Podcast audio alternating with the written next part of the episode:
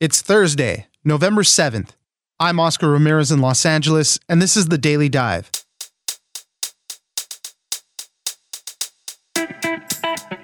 Update on the impeachment inquiry. House Democrats have announced that public hearings will begin next week with testimony from three State Department officials that have already testified behind closed doors. In other impeachment news, Donald Trump Jr. has tweeted out the name of the alleged whistleblower. Hayes Brown, host of the Impeachment Today podcast, joins us to break it all down. Next, the next front in the streaming wars will be a piracy crackdown. With more streaming platforms coming online very soon, companies are preparing to combat open source software that is sharing content and also what many people may be guilty of password sharing. The streamers need paying subscribers, and password sharing has become an increasing problem. Eriq Gardner, senior editor at The Hollywood Reporter, joins us for more.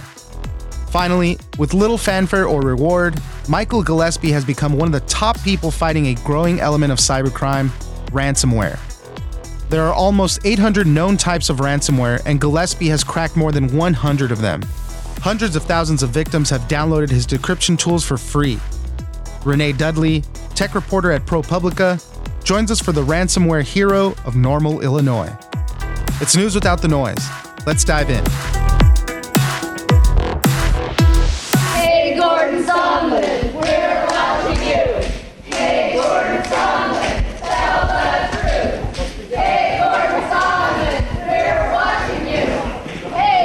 Joining us now is Hayes Brown, reporter and editor at BuzzFeed News. He's also the host of the Impeachment Today podcast.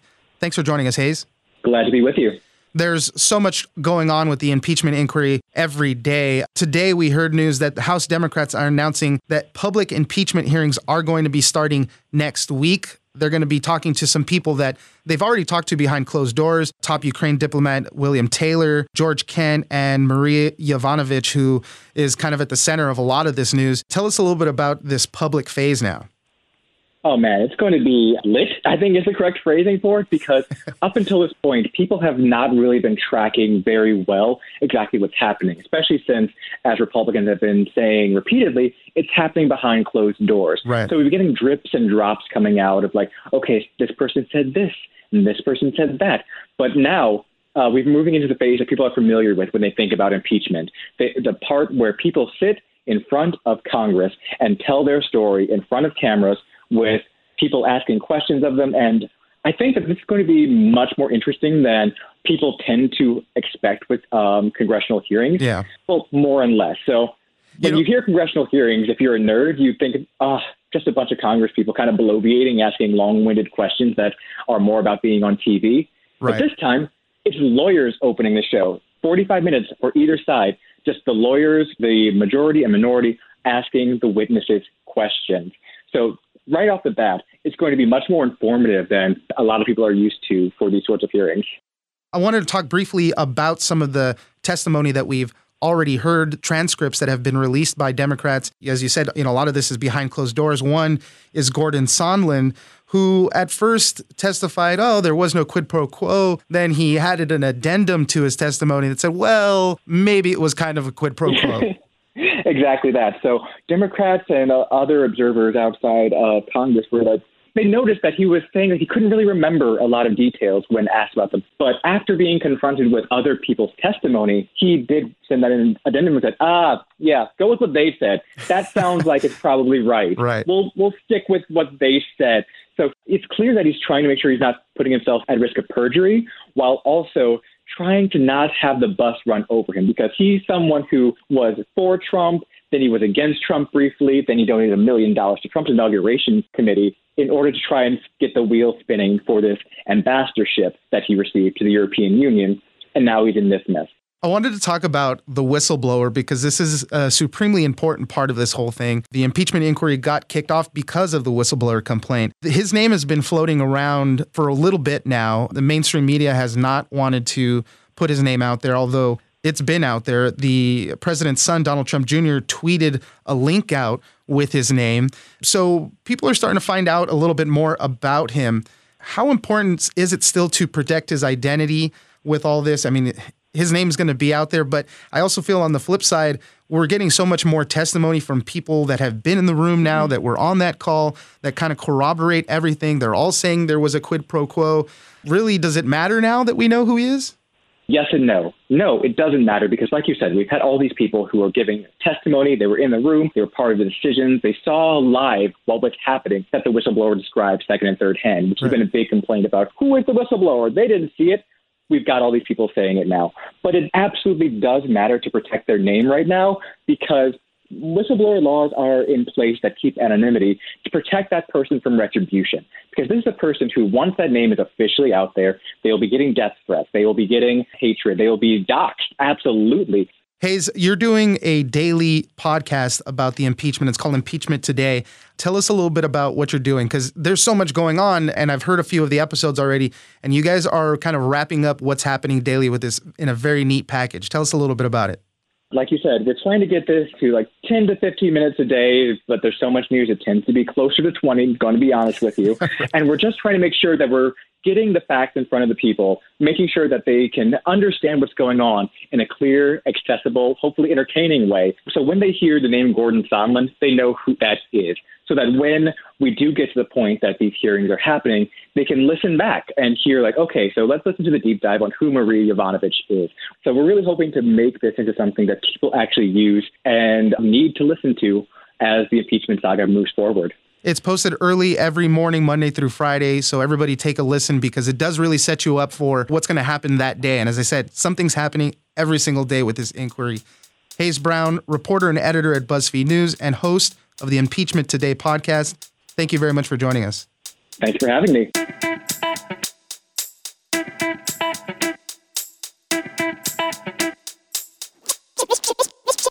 Passwords are kind of like the locks you put on the front door, but you know there, there's going to be all sorts of hacking efforts to let consumers in through the back door as well, and so that's what the industry is thinking about. Joining us now is Eriq Gardner, senior editor at The Hollywood Reporter. Thanks for joining us, Eriq. Absolutely. We're all getting ready for the upcoming streaming wars. There's going to be a ton of different streaming services available for consumers. Right now, we have Netflix, Hulu, Amazon Prime. The other ones coming up pretty soon are going to be Apple TV Plus, Disney Plus, HBO Max, Peacock. So there's seven, possibly more even than that. The next big crackdown that might be coming is piracy, with a lot of it having to do with password sharing of these things. I've already had a bunch of friends come up to me and say, "Hey, who's getting this one so we can all share our passwords and things like that." Tell us a little bit about what's going on, Eriq.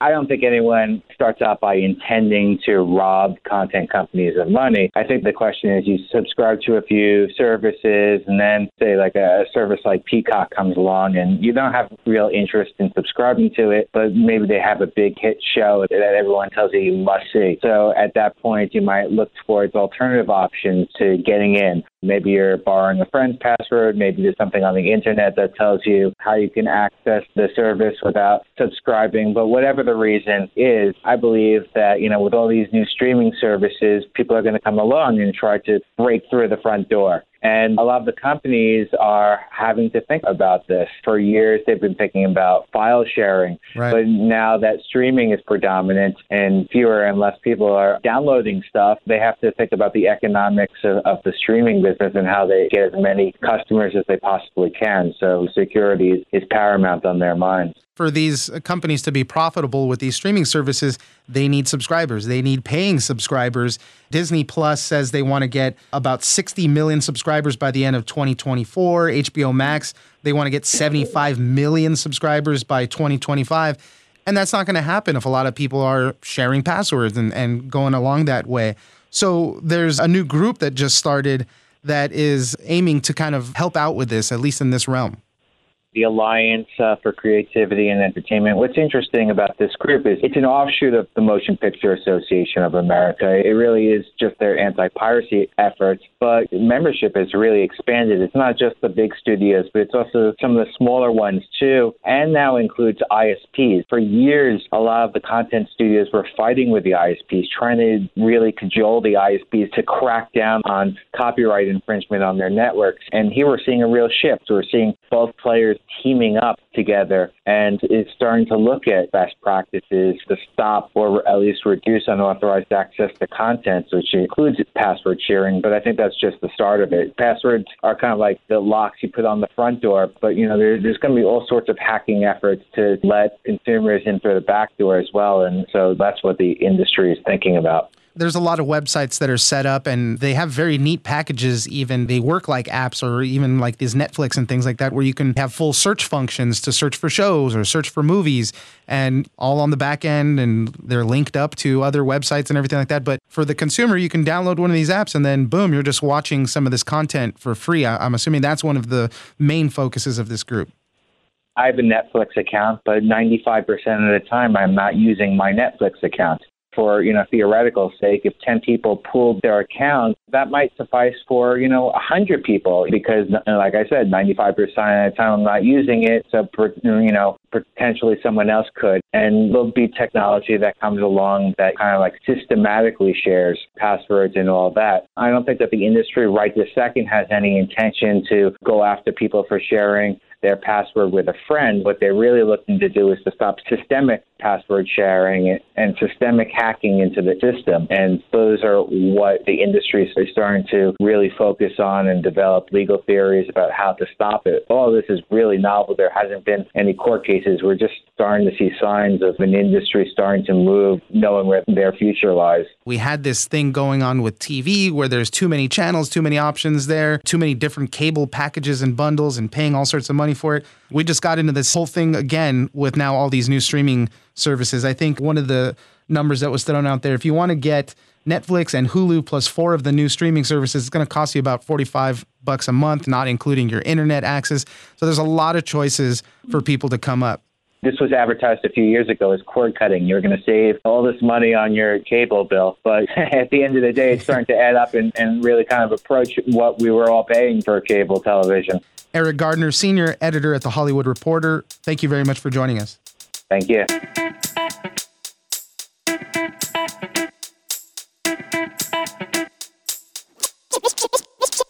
One of his friends summed up Michael's worldview, and he said Michael is a tech guy.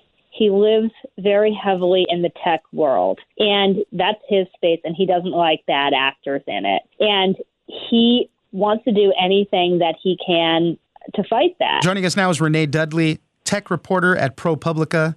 Thanks for joining us, Renee. Thanks for having me. We're going to be talking a little bit about the extortion economy, things like ransomware. We've all heard a lot of stories about hospitals, local municipalities being targeted by ransomware, locking up files, and then demanding hundreds of thousands of dollars, sometimes millions of dollars in the case of Texas, I think not too long ago, they were demanding about a few million dollars to decrypt all the files from like a few different municipalities there. They didn't have the money to do that. This has uh, been an increasing thing going on. And there's one guy in Normal, Illinois. His name is Michael Gillespie. He's the ransomware superhero there. He's working on constantly making decryptors and, and keys so people can unlock their files that have been caught up in this ransomware stuff. Tell us a little bit about Michael Gillespie and the work that he's doing. Ransomware is often cast as this foreign and unsolvable problem because the people who spread it are in countries like Russia and Iran, places that aren't exactly cooperative with U.S. law enforcement. So ransomware has proliferated over the years, but in the past year, ProPublica has focused on what's happening on the U.S. side of things. And we found American companies that have helped foster the rise of ransomware. By way of example, our story published in May focused on data recovery firms that pay the ransom on behalf of clients. And we focused on ones that claim that they have their own proprietary ways of doing that, but in reality, they're just paying a hacker and failing to tell paying clients that that's what they're doing. Right. And there's um, even insurance companies that are part of this thing. And the easiest way is to just pay the hackers off, which defeats the whole purpose. That's going to just make them do it even more because they know they're getting paid off. That very point is something that Michael Gillespie brings up. In the course of doing these other stories, I came across Michael Gillespie because he runs this site called ID Ransomware, which is a free resource available for anybody to use. And hundreds of thousands of people have gone there to use his tools to decrypt their files for free. As everybody else in the extortion economy profits from the companies that I mentioned at the hackers, Michael Gillespie is sitting in his house in rural Illinois and working on free tools for the public to use. He's probably our nation's foremost ransomware fighter and one of the top ransomware fighters globally. And what's remarkable about Michael is that he does this work for free and he has had his own financial struggles. He's just making ends meet while the rest of the uh, extortion economy is profiting. Right now, there's about 800 different types of ransomware that we know of. Gillespie has cracked about 100 of those either by himself or in collaboration with a couple of other guys. And through his website, he's getting thousands of queries a day sometimes where people are asking him for some type of help, and he just does it out of the kindness of his, of his heart. One of his friends summed up Michael's worldview, and he said, Michael is a tech guy. He lives very heavily in the tech world, and that's his space, and he doesn't like bad actors in it. And he wants to do anything that he can to fight that. I asked Michael what motivates him, and he said he's always had an affinity for challenge, but he also wants to feel like he's contributing to helping stop the bad guys. And, you know, it's part of the reason why he says, hell no, people should not pay a ransom because paying a ransom is leading to the proliferation of ransomware. If you pay the hacker, then the hacker is motivated to keep hacking, and other hackers are motivated to get into the business. How did he get started? How did he learn all this? Because he didn't go to college. I think he's just completely self taught with all of this. He grew up knowing that college was probably not going to be an option for him because of the financial constraints. The other thing he said is he feels like he didn't need to go to college for what he needed to do. He learned a lot of what he knows by research and through a friend and almost a mentor to him, another world renowned ransomware expert by the name of Fabian Wosar. Fabian is based in the UK and he's now the chief technology officer for an antivirus company called Emsisoft. And, you know, in 2015, Fabian had taken note of Michael's interest in ransomware and said, Hey, if you want to come along with me as I'm cracking some of this stuff, I'll open my screen share and you can see what I'm doing and I'll take you through the whole thing. And of course, Michael took him up on that offer. So through Fabian and through some of the other people who'd been involved in ransomware over the years, Michael just soaked up everything that he could learn and through researching on the internet. And like we've discussed, it's gotten to the point that he's cracked and created decryptors for more types of ransomware than just about anybody in the world. Gillespie's even been acknowledged and honored by the FBI. He's worked with them on a couple of different things and I think they still contact him, you know, every now and then when something's come up, but it was interesting because I think they said that the FBI had only received maybe about 1500 requests for help with ransomware attacks where on his website or on his Twitter feed or whatever it is, Gillespie's getting like 2,000 a day. But he's done yeah. work with the FBI and all that. People who are victimized by ransomware do not go to law enforcement to report the crime. Oftentimes, when it's a company or a public entity, there's a level of embarrassment there. Nobody wants to admit that their cyber defenses were down, that their apparatus allowed for this kind of thing to happen. So the FBI last year had less than 1,500 reports of ransomware. And also, as you point out, Gillespie's getting something like 2,000 submissions a day on his website. So that's quite a difference. There's a lot of people out there saying, well, why doesn't he charge for anything? Why doesn't he do this? And he just keeps making it a personal point. I think he did have to take up another job. I think some people helped him out and everything, but he still maintains that he doesn't want to charge for any of this. But people in his family have even called him dumb for not doing it. He doesn't want to take advantage of people who've already been victimized. You mentioned his website, ID Ransomware. He's on that. He set up a Patreon account defray the cost of running his site. Initially, it was set up to help him cover server costs and things like that. And he still has that, but he said that historically donations have been sparse. Renee Dudley, tech reporter at ProPublica, thank you very much for joining us. Thank you very much.